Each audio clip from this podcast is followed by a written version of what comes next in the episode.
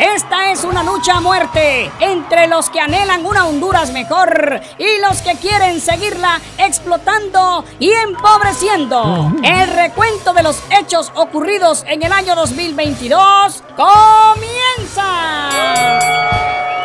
Este año comenzó con la instalación del gobierno de la primera mujer presidenta. Un mensaje claro a los políticos. El pueblo no quiere narcodictaduras de ningún bando.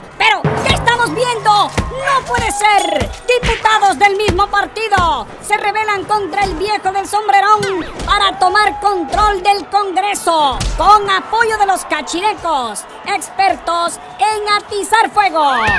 El dichoso acuerdo se lo pasan por el cereguete. El pueblo los abuchea, les grita, traidores, vendidos. Pero uno de los íntimos de la doña avienta a los traidores disidentes. Y estos huyen del cuadrilátero. Esta es una locura. En las graderías se jalan de las greñas los mismos del partido. Los activistas exigen su puestecito en el cuadrilátero. O sea, quieren chamba. ¡Ay! Pero algunos vestidos de mapache se les están colando por las bandas.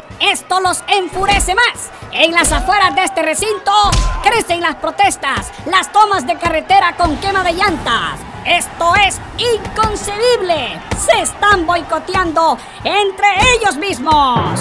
El asesor sombrerón muestra un cartel que dice, Pisto no hay. Narcodictadura es culpable. No puede ser. No puede ser. Está ocurriendo. Después de tener tanto poder. Después del estira y encoge. Los gringos finalmente se llevan al indómito narcopolítico. Lo llevan exportado a los Yunais, enchachado de pies y manos, bien tortoleado. Es testigo. Sus compinches se esconden como ratas, huyen del país. Estamos seguros que volverá, pero en nuestras mentes como un mal y horrible recuerdo. Y faltan muchos extraditados más, sentencian los gringos. ¡Oh, rayos! La gente empobrecida pierde nuevamente lo poquito que tenía por culpa de las inundaciones. Con los bordos mal hechos, ¿qué podíamos esperar? ¡Santo cielo! Hasta una colonia entera se hundió. Esto solamente demuestra que los pobres siempre han estado en el olvido. ¡Ay! Ahí están. No podían faltar esos políticos cara dura que ayudan solo para figurar y para que en las urnas no los vayan a olvidar. ¡Por Dios! ¿Qué está ocurriendo?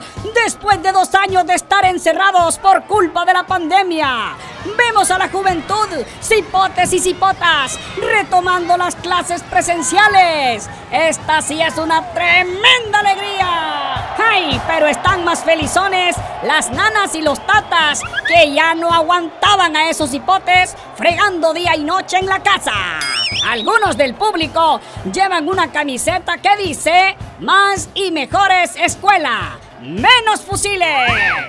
Las alegrías no son eternas. Siguen los politiqueros tirándose de los pelos para controlar la nueva corte. Mueven sus piezas, promueven sus candidatos bajo bajo. La embajada gringa mm, también mete mano. Hay cruce de tuitazos entre la embajadora y el ministro. Los opositores dicen que la CCH es pura paja y no vendrá. Pero el gobierno asegura que viene con garras y dientes. Lo cierto es que viene en bicicleta porque el año acabó y nunca llegó.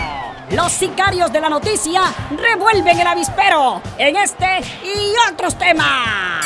Los chepos y verde olivos estaban como mansas palomas, pero ya le cayó el pelo a la sopa y vemos cómo toletean a los garífunas, cumpliendo órdenes de los poderosos. Sin duda, este año está repleto de patadas y mordidas y de algunos alegrones que duran poco. Es que, por un lado, se aprueban cosas positivas, pero luego decepciona el mal comportamiento de los que ofrecen refundación, repitiendo lo que antes pasó. Hay rebrote de COVID.